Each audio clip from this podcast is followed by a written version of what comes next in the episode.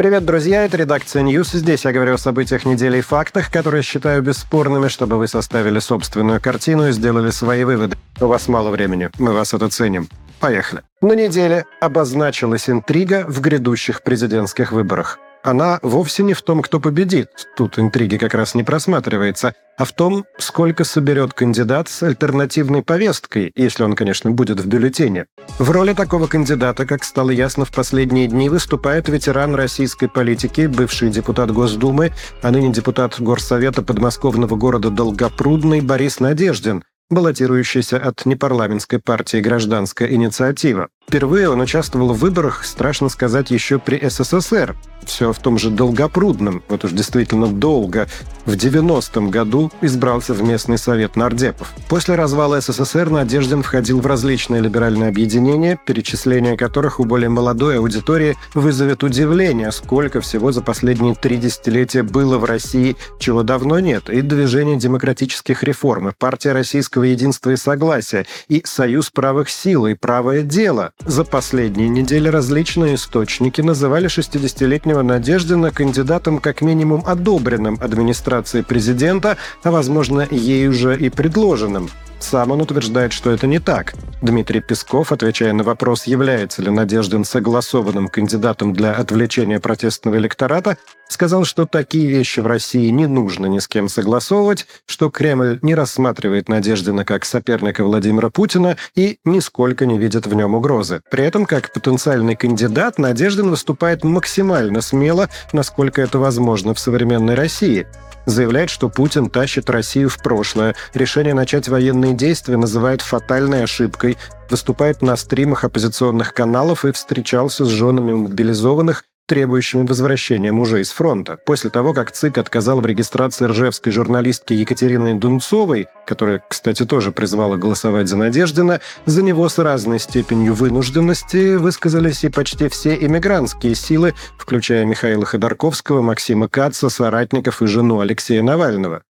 В сети стали расходиться фото и видео очередей, которые выстроились к пунктам сбора подписей в разных городах России и зарубежья.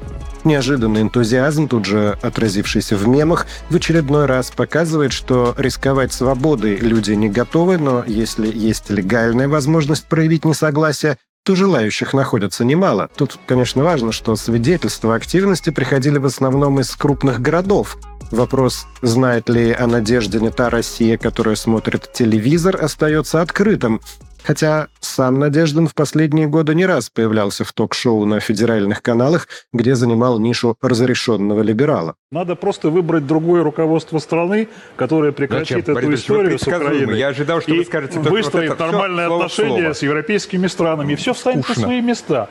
В следующем Скучно году выборы президента. Надо другого кого-нибудь выбрать, а не Путина. Все будет хорошо. Боюсь, Борис Борисович, что вы сейчас да. как раз в другую сторону агитировали. Чтобы получить шанс оказаться в мартовском бюллетене, Надеждин должен до 31 января подать в ЦИК от 100 до 105 тысяч подписей, не более двух с половиной тысяч от каждого региона.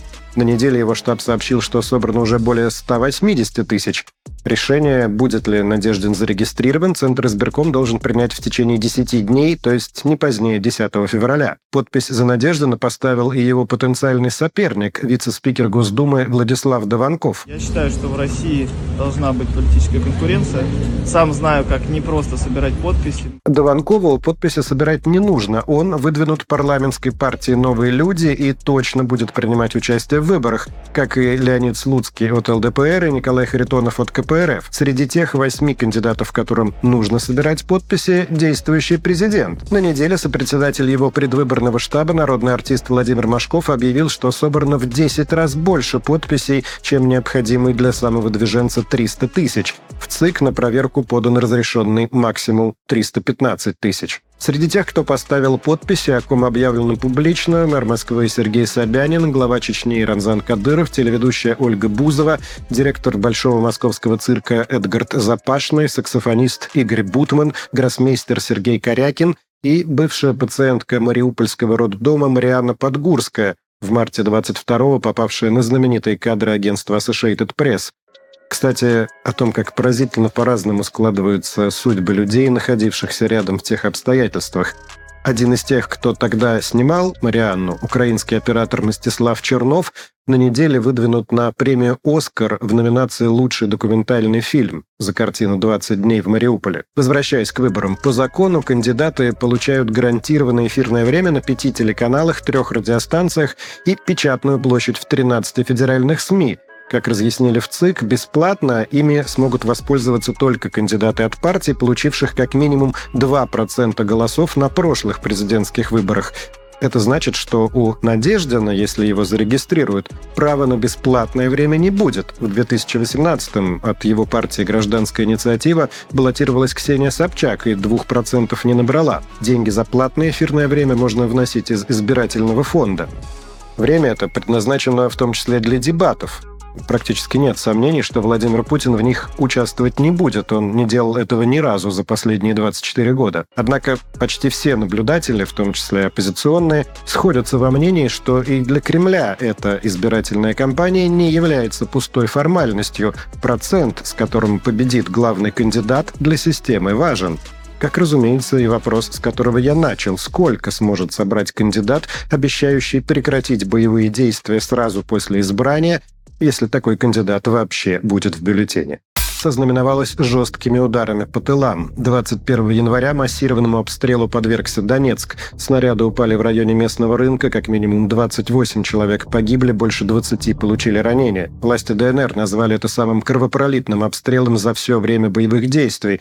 Он произошел накануне годовщины другой трагедии. 22 января 2015 прилетело по одной из автобусных остановок Донецка, тогда погибли 15 человек. По факту нынешнего обстрела Россия созвала экстренное заседание Совбеза ООН, обвинив Украину в убийстве мирных жителей. ВСУ свою причастность отвергли, заявив, что огонь по городу не вели. Позже на неделе прилетело по Киеву, Одессе, Харькову и Павлограду в Днепропетровской области. Разошлись кадры одной из харьковских многоэтажек, где обвалился целый подъезд. Президент Владимир Зеленский заявил о гибели 18 человек, ранении еще 130. Российские военкоры заявили, что это результат работы украинской ПВО. В российском Минобороны заявили, что целью были объекты украинского ВПК, производящие ракеты, боеприпасы и взрывчатку, и что цели ударов достигнуты. Дмитрий Песков сказал, что их нельзя считать ответом на обстрел Донецка, потому что Россия не бьет по социальным объектам и жилым кварталам. В Белгородской области в среду потерпел крушение военно-транспортный Ил-76 ВВС России. В момент падения попал на камеру. Заметно, что самолет горит, а недалеко в небе виден след, похожий на взрыв зенитной ракеты. Глянь, прямо на нас! Вскоре стало известно, что на борту находились 65 украинских пленных, которых везли на обмен, 6 членов экипажа из Оренбургской области и трое сопровождающих, все они погибли были опубликованы поименные списки. Поисковые группы обнаружили среди обломков разгонную часть ракеты и поражающие элементы. По данным околовоенных каналов, это обломки ракеты ЗРК «Патриот». Эту версию со ссылкой на источники подтвердило французское издание «Франс Инфо». По другим данным, это могла быть немецкая «Айрис-Ти». Российская Минобороны назвала происшедшее терактом, заявив, что ВСУ выпустили две ракеты из района населенного пункта Липцы Харьковской области – Обнаруженные на месте крушения черные ящики отправлены на расшифровку. Украинские официальные лица комментировали ситуацию крайне осторожно, выдержав длинную паузу, не подтвердив и не опровергнув свою причастность к удару по самолету. СБУ заявила о возбуждении уголовного дела по статье о нарушении законов и правил войны. В Киеве подтвердили, что на тот день готовился крупный обмен пленными, но заявили, что не были в курсе маршрута, которым будут доставлять пленных к границе. Российская сторона настаивает, что Украина была в курсе. Владимир Зеленский, по данным украинских СМИ, отменил поездки по регионам и запретил назначать встречи по случаю его дня рождения. В четверг ему исполнилось 46. В ежедневном видеообращении Зеленский призвал провести международное расследование. Если имеется в виду расследование преступлений киевского режима, оно однозначно нужно, ответил Дмитрий Песков. Россия потребовала срочного созыва Совбеза ООН, на котором также последовал обмен жесткими заявлениями. Замгенсека Розмари Ди Карло заявила, что организация не в состоянии верифицировать информацию о катастрофе Ил-76. Кремле заявили, что недовольны результатами заседания, потому что Запад не осудил этот ужасающий теракт. Всю неделю продолжались обстрелы приграничных российских территорий. В той же Белгородской области под огонь попали больше 10 населенных пунктов. При атаке беспилотника на хутор Лозовая Рудка погибла женщина. В Курской области под обстрелом были Гоголевка и Теткино, села остались без электричества. Впервые за долгое время сообщалось об атаке на «Орел». Несколько беспилотников сбили в небе над городом, обломками повредило жилые дома, обошлось без пострадавших. В Туапсе произошел взрыв и крупный пожар на нефтеперерабатывающем заводе. В аэропорту Сочи вводился план «Ковер». Причины взрыва не уточнялись, но по околовоенным каналам разошлись кадры с летящим в небе над Туапсе дроном. Собственно, фронтовая обстановка на неделе существенно существенно не изменилось. Главные бои разворачиваются под Авдеевкой. Обозреватель газеты «Бельт» Юлиан Рёбки заявляет, что российские силы постепенно продвигаются на южных окраинах города. Также есть продвижение на востоке, в районе Каменки. Выше, под Бахмутом, российские силы продвигаются в сторону Часовой Яра, идут бои в Богдановке и Георгиевке. На участке Кременная Сватова под российский контроль перешло село Крахмальное. Под Купинском продолжаются бои у Синьковки. На южном фасе в Херсонской области за поселок Крынки Россия активно использует артиллерию, авиацию и дроны. На остальных участках фронта, на Запорожском, Угледарском, Марьинском и Северском направлениях продолжались перестрелки, арт-огонь, удары дронами и бои местного значения без существенного продвижения сторон. Всю неделю Запад продолжал нащупывать обходные пути для увеличения финансовой поддержки Украины – Комитет по иностранным делам Сената США одобрил законопроект о передаче Киеву замороженных российских активов. Напомню, речь о примерно 300 миллиардах долларов. Как я уже рассказывал, Белый дом видит в этом альтернативу приостановленным американским поставкам. На неделе Конгресс вновь не смог согласовать предложенный Джо Байденом пакет помощи Украине на более чем 60 миллиардов долларов. Говорить о конфискации российских денег пока рано. Законопроект еще должен пройти голосование в двух палатах парламента. Но даже в случае его принятия США могут изъять лишь 5 миллиардов долларов из 300. Остальные находятся на европейских счетах. А Евросоюз, как сообщила на неделе деле агентство Рейтер считает, что конфискация несет большие юридические риски. Другие страны могут перестать хранить деньги в Европе, что может сказаться на экономике и курсе евро. Москва же пригрозила зеркальными мерами. Глава Минфина Антон Силуанов заявил, что Россия может конфисковать средства со счетов нерезидентов, например, выплаты по облигациям федерального займа. Речь может идти о как минимум триллионе рублей, это больше 11 миллиардов долларов. Впрочем, Европа нашла способ взять деньги, оставив активы нетронутыми. Бельгия пообещала передать Украине 611 миллионов из прибыли от инвестиций российских активов. Так, около 180 миллиардов евро находятся в управлении финансовой группы Евроклир, и за 9 месяцев прошлого года она заработала на них около 3 миллиардов евро на их вложение. Об этой прибыли идет речь. На неделе главы МИД Евросоюза предложили ввести на эту прибыль дополнительный налог – Глава евродипломатии Жозеп Барель выразил надежду, что ЕС согласует инициативу до годовщины начала боевых действий. К тому же времени Евросоюз хочет ввести новый, 13-й по счету пакет антироссийских санкций, согласовать пакет помощи Украине на 50 миллиардов евро, заблокированный еще в декабре Венгрией. Если на ближайшей встрече она пройдет 1 февраля, договориться с Будапештом не удастся, планируется создать новый фонд, влиять на который Венгрия не сможет. Его ожидаемый первоначальный размер 20 миллиардов евро. Согласно инсайдам Wall Street Journal, эти деньги пойдут на компенсацию для стран, которые закупят для Киева оружие, и на оплату подготовки украинских солдат в Европе. Будапешт уже заявил, что не будет выступать против создания такого фонда. Это выглядит компромиссом на фоне растущего давления на премьера Виктора Орбана. Венгрия также осталась последним препятствием на пути в НАТО Швеции. Правда, Орбан уже попросил парламент как можно скорее одобрить это решение. На неделе заявку Стокгольма окончательно ратифицировала Турция. Дмитрий Песков назвал это суверенным решением Анкары, которое имеет обязательства как член НАТО. В Башкортостане всю неделю звучало эхо массовой акции в Баймаке в поддержку активиста Фаиля Алсынова, о которой я рассказывал в предыдущем выпуске. Сообщается, что в суды поступило более 100 административных протоколов о неповиновении полиции. Кроме того, 8 активистов арестованы по уголовным статьям об участии в массовых беспорядках и применении насилия к представителю власти. Сам Фаиль Алсынов, напомню, осужден на 4 года по статье о разжигании межнациональной розни. Протестующие также требовали отставки главы республики Радия Хабирова, по чьему заявлению было возбуждено дело против Алсынова. В пятницу в Уфе прошел митинг-концерт в поддержку Хабирова. Выступали группы «Дервиш Хан», «Караван Сарай» и другие. Канал «Осторожно новости» сообщал, что бюджетников из районов подвозили автобусами. Сам Хабиров провел большое совещание с региональными чиновниками, на котором потребовал от них выходить из кабинетов и разговаривать с людьми, потому что иначе возникает вакуум, который заполняют экстремисты. Также он заявил, что ему жаль неопытных глупышей, поднимавших руку на сотрудников полиции, за что все обязательно понесут наказание. Еще одной точкой напряженности на неделе стал Якутск. Там несколько десятков человек вышли на акцию протеста после убийства местного жителя, по подозрению в котором задержали 18-летнего уроженца Таджикистана, имеющего российское гражданство. Как и в случае с протестами в Башкортостане, жители Якутии в день митингов жаловались на сбои в работе мессенджеров. Протестующие требовали тщательного расследования и усиления контроля за мигрантами. Сначала возмущенные люди просто беседовали с полицейскими, затем начались задержания.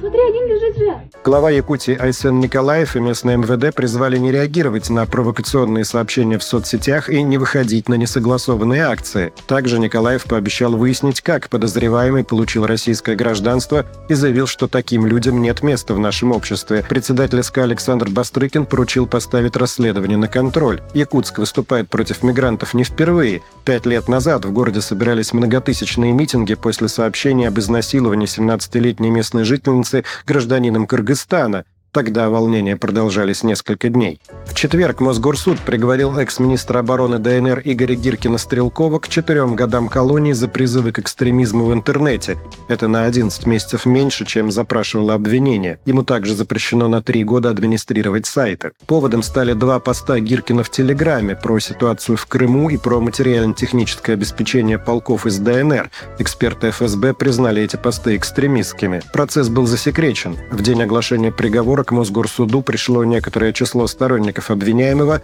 но в зал пустили только близких родственников и журналистов. На вопрос судьи, понятен ли приговор, Гиркин ответил «служу Отечеству». Он был арестован прошлым летом, учитывая, что в СИЗО срок учитывается как день за полтора, Вскоре Стрелков сможет рассчитывать на УДО. Адвокат Александр Молохов назвал своего подзащитного нравственным камертоном и заявил, что будет обжаловать решение. Куда более суровый приговор в тот же день был вынесен военным судом в Петербурге.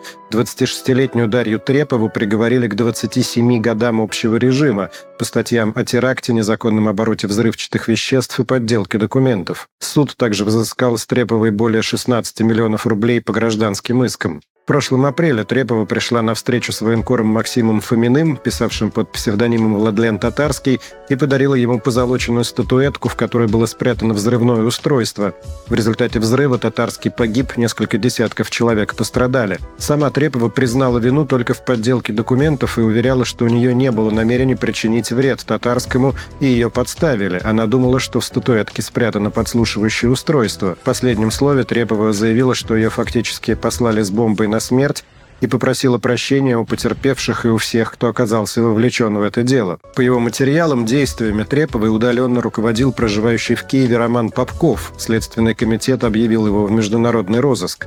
Еще один обвиняемый по делу, Дмитрий Касинцев, прятавший Трепова у себя в квартире после теракта, приговорен к году и девяти месяцам колонии за укрывательство особо тяжкого преступления. Драматический поворот произошел и в судьбе бывшей королевы марафонов Елены Блиновской. Замоскворецкий суд поместил ее на три месяца в столичное СИЗО-6 «Печатники» за нарушение условий домашнего ареста. Таковым Следственный комитет счел предновогоднюю светскую вечеринку, на которой, как утверждается, Блиновская встречалась с одной из свидетельниц по своему делу. Сообщается, что в СИЗО Елену поместили в карантинную камеру, рассчитанную на 20 человек. Секретарь ОНК Москвы Алексей Мельников сообщил, что на условия содержания Блиновская не жалуется. Адвокат Наталья Сальникова заявила, что обжалует решение суда, которое назвала чрезмерно жестоким, добавив, что женщина не должна сидеть в тюрьме до приговора суда, также, по ее словам, Блиновская, ее муж Алексей и родители планируют объявить о банкротстве из-за ареста всех их активов. Напомню, Блиновской вменяют, среди прочего, уклонение от уплаты налогов на 919 миллионов рублей и отмывание денег. Ее арестовали при попытке выехать из России в апреле прошлого года. Вину она не признает, что, как мы знаем по правоприменительной практике, часто и становится основанием для усиления давления. Еще один человек, который в прошлой жизни казалось совсем не про это, заочно арестован по делу о фейках про армию. Речь о фрик-блогере и бодибилдере, участнике шоу «Пусть говорят» и «Мужское и женское» Александре Шпаке. В октябре прошлого года Тверской райсуд оштрафовал Шпака на 250 тысяч рублей по смежной статье о дискредитации вооруженных сил. Сейчас Шпак живет в Черногории, в соцсетях регулярно критикует действия России, которую покинул еще в 22 году, и поддерживает Украину. Об отъезде на неделе рассказала и блогер из совсем другой вселенной, популяризатор науки Ася Казанцева. По ее словам, отъезд в Тбилиси связан с отменой ее лекций в российских городах и отказом Думской комиссии признать неэтичным раскрытие ее персональных данных. Домашний адрес Казанцевой, выступившей с антивоенной позиции, опубликовал в открытом доступе зампред Думского комитета по безопасности Андрей Луговой, перепостив публикацию анонимного канала, где предлагалось довести до Казанцевой, что предательство Родины – самый страшный грех. В итоге, по словам Аси, она стала объектом травли. Но Думская комиссия по вопросам депутатской этики, рассмотрев вопрос, заключила, что каждый имеет право распространять информацию любым законным путем, а в словах Лугового не было призывов к противоправным действиям. Сам Луговой на неделе сообщил, что готовит законопроект, запрещающий иноагентам проводить сделки с недвижимостью без личного присутствия в стране, и прокомментировал принятый Думой в первом чтении законопроект о конфискации имущества за фейки и действия против безопасности государства – я рассказывал о нем на прошлой неделе. Любой тот, который с этого момента попытается нанести ущерб своей родине, своей стране и гражданам Российской Федерации, лишится всего и подохнет там, за пределами нашей страны, как последняя собака. Также по заявлению Лугового Генпрокуратура на неделе признала нежелательной организацией антивоенный комитет России, основанный при участии Михаила Ходорковского и Гарри Каспарова в феврале 22 а по заявлению главы Думского комитета по расследованию вмешательства во внутренние дела России Василия Пискарева, нежелательной организацией признано также издание «Докса», которое, как объявлено, маскировалось под студенческий журнал а на деле готовила диверсантов. Это то самое здание, которое было создано в 17 году студентами и выпускниками Высшей школы экономики и спустя пару лет обрело отчетливо оппозиционное звучание. В 2021 году против четырех редакторов возбудили уголовные дела за вовлечение несовершеннолетних в протесты. В 22-м их приговорили к двум годам исправительных работ. Вскоре они уехали из России. Но, как показала эта неделя, следить за словами нужно и депутатам Госдумы, по крайней мере в тех вопросах, где им может возразить глава Чечни Рамзан Кадыров. На неделе он призвал вытурнуть зампреда Думского комитета по региональной политике Михаила Матвеева. Поводом стало январское интервью депутата, в котором тот предположил, что после завершения боевых действий начнутся столкновения двух цивилизаций мусульманской с одной стороны и светской, одновременно православной с другой. Я думаю, начнутся основные такие столкновения, скажем так, между теми, кто к этому времени уже почувствует себя хозяевами в нашей стране, да, и их настоящими хозяевами, настоящими хозяевами нашей страны.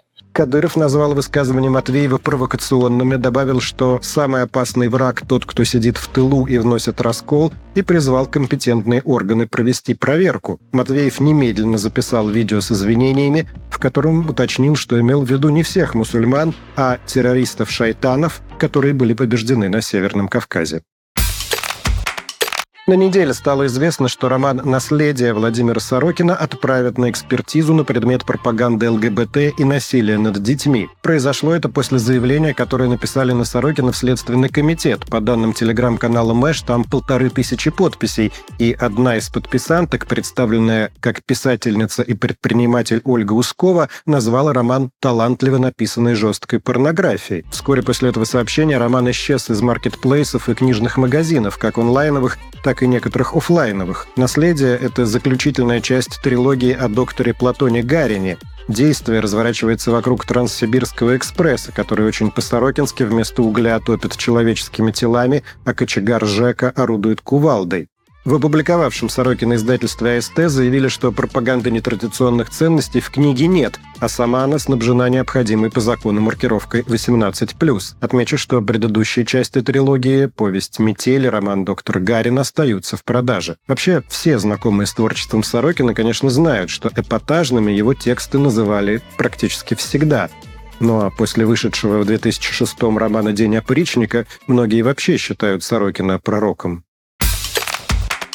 Вполне сорокинская история произошла в Северной Корее, где двух подростков приговорили к 12 годам каторги за просмотр южнокорейских фильмов и клипов. Предположительно, это произошло еще два года назад, но информация попала в западные СМИ только сейчас. В пропагандистском ролике, призванном предостеречь граждан КНДР от просмотра разлагающих записей, показан стадион, на котором провинившихся заковывают в наручники в присутствии сотен других школьников. Закадровый голос сообщает, что культура гнилого марионеточного режима распространилась даже на подростков, им всего 16, но они разрушили свое будущее. По данным СМИ, ранее максимальный срок наказания за такое нарушение не превышал пяти лет. Однако в 2020-м в Северной Корее приняли закон, по которому за просмотр южнокорейских фильмов может грозить даже смертная казнь. На неделе стало известно о еще одном событии в жизни КНДР. Местная пресса называет его идеологической революцией. Лидер страны Ким Чен Ын объявил, что Северная Корея отказывается от цели мирного объединения с Южной, а эту цель провозгласил в свое время не кто-нибудь, а сам создатель КНДР, дед нынешнего лидера Ким Ир Сен. Было это более полувека назад. Вскоре после заявления Ким Чен Ына в столице Пхеньяне снесли арку воссоединения, Памятник, состоящий, состоявший из фигур склонившихся над дорогой женщин, символизирующих две страны, и державших щит с контурами Корейского полуострова. Также Ким Чен Ын приказал ликвидировать все учреждения, созданные для переговоров о мирном воссоединении, убрать из Конституции слова о его возможности и закрепить за Южной Кореей статус враждебного государства номер один. По словам наблюдателей, это решение значительно увеличило риски полномасштабной войны на Корейском полуострове, Впрочем, ее угроза и так сохраняется многие годы. Так что для баланса вот вам еще рекомендация, непосредственно связанная с Кореей, с Южной. На канале «Редакция Плюс» новый выпуск про кей-поп, как BTS и другие азиатские кумиры превратились в глобальный феномен, навсегда изменивший мировую поп-музыку. Смотрите, и если понравится, подпишитесь. Власти Казахстана пригрозили запретить въезд в страну директору телеканала ТНТ Тине Канделаке. Официальный представитель МИДа Айбек Смадияров заявил, что если она приедет, то не въедет. Поводом для такой реакции стал пост в телеграм-канале Тины, что в Казахстане медленно, но верно продолжают вытеснять русский язык на государственном уровне. В качестве примера она привела инициативу по переименованию железнодорожных станций с русского на казахский. В ответ на заявление Смодиярова Канделаки написала еще один пост, в котором пригласила его в Россию, где в разных регионах находятся памятники и проходят выставки, посвященные уроженцам Казахстана, а самыми популярными артистами являются Азамат Мусагалиев и Нурлан Сабуров. На этой же неделе стало известно, что гражданство России получил украинский продюсер Юрий Бардыш. Он опубликовал фотографию фотографию с новым документом у себя в Телеграме, подписав цитаты из Маяковского «Я достаю из широких штанин». Продюсер уточнил, что паспорт ему вручили в Луганске. Во время зачитывания присяги играл гимн, что для меня особенно приятно, ведь я родился в СССР, преемницей которого стала Россия, поделился Бардаш. Уроженец Алчевска Луганской области, Бардаш известен по работе с украинскими группами Quest Pistols, Нервы и Грибы, он публично поддерживал действия России и не раз критиковал в соцсетях украинское политическое руководство. Те, кто публично придерживается противоположной точки зрения, могут столкнуться с проблемами не только в России, но и вдали от нее. На неделе в этом на личном опыте убедились сразу несколько исполнителей, уже не выступающие на родине. Максим Галкин рассказал, что ему отказали во въезде на Бали, где у него должен был пройти концерт. По его словам, пограничники сослались на письмо российского правительства с просьбой не пускать его в Индонезию, но копии на руки не дали. Ранее была приостановлена продажа билетов на концерты Максима Галкина в Таиланде. Они тоже должны были пройти на этой неделе. Концерт группы Би-2 там же отменен не был и закончился в итоге задержанием музыкантов, включая солистов Леву и Шуру, сразу после выступления на Пхукете. Как объяснили в полиции, поводом стало отсутствие у них разрешения на работу. Как сообщил все тот же осведомленный в специальных инсайдах Мэш, Настоящая причина – антироссийская позиция музыкантов, и инициатором проверки э, якобы выступило Генконсульство России в Таиланде. Семеро задержанных провели ночь в камере временного содержания районной полиции, после чего были отпущены под залог. Затем состоялся суд, каждого приговорили к штрафу в 3000 тайландских бат, примерно 7,5 тысяч рублей – Затем появились сообщения, что музыкантов депортируют. В российском медиа, комментируя ситуацию, заявили, что не видят в ней ничего удивительного и что деятели антикультуры, спонсирующие украинские атаки, становятся токсичными. Еще одна страна, где у российского артиста возникли схожие проблемы – Объединенные Арабские Эмираты. Моргенштерн рассказал, что около месяца назад ему закрыли туда въезд, при том, что он жил там последние два года и законов, по его словам, не нарушал – Официальных объяснений, сказал Алишер, ему не дали, а в данные неофициальные он верить не хочет. В том же видео содержится его обращение к властям Дубая с просьбой разобраться и поменять решение. Всю неделю из повестки не уходит история разбившегося бизнес-джета Falcon 10, который потерпел крушение в прошлое воскресенье в горах афганской провинции Бадахшан. Самолет выполнял чартерный санитарный рейс из Таиланда в Россию. На борту находились шесть человек. Два члена экипажа и два медработника выжили, а пассажиры, предприниматели из Волгодонска Анна и Анатолий Евсюковы погибли. Вообще такие истории принято называть роковыми. Евсюковы полетели на отдых в Таиланд – там супруга заболела и попала в больницу. Состояние ухудшалось, и было решено срочно доставить ее в одну из московских клиник. Для этого муж заказал бизнес-джет. По версии, которая пока названа основной, причиной крушения стал отказ двигателей из-за нехватки топлива в условиях сильного встречного ветра. Пилот Аркадий Грачев, который вместе с другими выжившими был на неделе доставлен в Москву, утверждает, что экипажу удалось предотвратить падение и посадить самолет на пике горы. Мы провели полутора суток на морозе, конечно, мы там э, даже того, что шнурки приходилось жесть, греться, потом нас медики начали вытаскивать. Другой пилот Дмитрий Беляков назвал причиной крушения техническую неисправность. О пережитом стрессе говорит то, что сразу по прилету в Москву Беляков был госпитализирован с инфарктом. Конечно, рано делать выводы до завершения расследования, поэтому скажу только, что отказ двигателей по причине полной выработки топлива выглядит вполне правдоподобной причиной – а вот объяснение, что виной встречный ветер, нет. Попутный или встречный ветер, безусловно, очень сильно влияет и на скорость, и на возможную дальность полета. Вспомним прошлогоднее чудо с аварийной посадкой уральских авиалиний в поле под Новосибирском, до которого они не дотянули как раз из-за выпущенных шасси и встречного ветра. Но именно потому, что этот фактор так очевиден, просто невозможно, чтобы сколь-либо профессиональный экипаж не учел его при подготовке полета. Такие расчеты, причем в избежание ошибок дублированные, входят в стандартные процедуры перед каждым вылетом. Либо берется больше топлива, либо планируется посадка на промежуточном аэродроме для дозаправки. Так что, скорее всего, имела место какая-то еще причина. Беляков упомянул возможную проблему с перекачкой топлива между баками.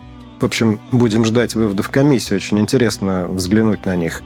Между тем, по сообщениям афганских СМИ, из разбившегося самолета якобы пропало более миллиона долларов, и губернатор провинции Бадахшан, узнав о случившемся, якобы даже назначил расследование. Однако выжившие эту информацию опровергают. По их словам, на борту были только небольшие личные деньги, которыми они отблагодарили спасавших их афганцев. По идее, у погибших Евсюковых не должно было быть на руках столь крупной суммы наличными. В Таиланд пара летела обычным пассажирским рейсом. Новые детали всю неделю всплывали и в другой громкой истории с несчастным котом Твиксом, которого выбросили из вагона поезда Екатеринбург-Петербург. Я рассказывал об этом на той неделе. Из ожидаемых последствий глава Следственного комитета поручил провести проверку по факту жестокого обращения с животными, а РЖД отстранил от работы проводницу злополучного вагона, пообещав запретить сотрудникам выпускать на улицу животных из поезда. Кроме того, компания заявила, что теперь данные о провозимых питомцах будут отображаться в мобильных устройствах проводников. По словам адвоката хозяина Твикса, уже возбуждено и уголовное дело, но не в отношении конкретного лица, виновного только предстоит определить. Однако большая часть интернет-общественности успела назначить виновной именно проводника, и, что тоже, к сожалению, предсказуемо, начала ее хейтить. На неделе пользователи закидали угрозами случайную жительницу Самары, которая, как выяснилось, никакого отношения к происшедшему не имеет, никогда не работала в РЖД э, и 15 лет трудится кондуктором. Просто кто-то решил, что она та самая проводница. Ее семья в итоге была вынуждена обратиться в прокуратуру и полицию за защитой. Понятно, что хейт в данном случае является выражением запроса на справедливость. И в целом история вокруг бедного Твикса для общества полезна, потому что через такие, пусть и случайные кейсы, люди для себя формулируют, что такое хорошо, а что такое плохо. И есть ощущение, что особенно в нынешней нашей ситуации это точно не зря. Но массовой травлей, даже если вина травимого доказана, уровень гуманизма, ну, по крайней мере, в отношении животных, точно не повысить. В этом смысле самой разумной альтернативой, которая тоже подразумевает действие, выглядит донат. Ну, пожертвование любой волонтерской организации, которая помогает устроить судьбу бездомных животных. Мы прикрепим пару ссылок в описании. Еще одна новость, касающаяся мира фауны, пришла из Великобритании. Зоопарк графства Линкольншир выслал 8 попугаев в другую стаю, чтобы отучить их ругаться матом. Как сообщает BBC, в 2020 году пятеро африканских серых попугаев начали оскорблять посетителей. Птиц пересадили в другой вольер, подальше, но стало только хуже. Они научили материться еще трех попугаев. Теперь руководство решило поместить матершинников к 92 другим попугаям, чтобы их общий шум заглушал ругань. Правда, директор парка Стив Николс высказал опасение, что птицы из новой стаи тоже могут э, перенять обсценную лексику, и в конечном итоге зоопарк получит уже 100 ругающихся попугаев. Сотрудники развесили по территории предупреждение, что птицы могут сквернословить, но пока как сообщается, жалоб от оскорбленных посетителей не поступало.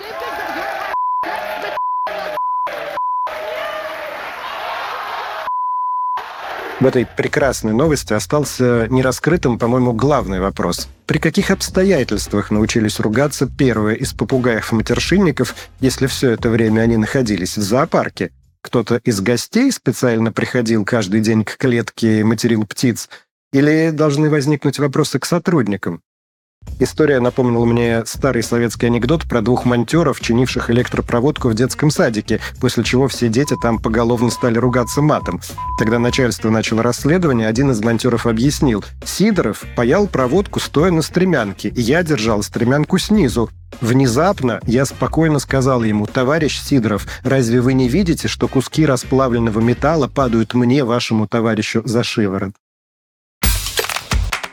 И еще одна новость, которая, сколько помню себя в профессии, регулярно возникает в повестке с назойливостью матерящегося попугая. Стрелки часов судного дня, которые символизируют время до глобальной ядерной катастрофы, оставили на 90 секундах до полуночи, как и в прошлом году. Тогда они были передвинуты на эту отметку со 100 секунд из-за опасений ядерной эскалации на фоне военных действий в Украине.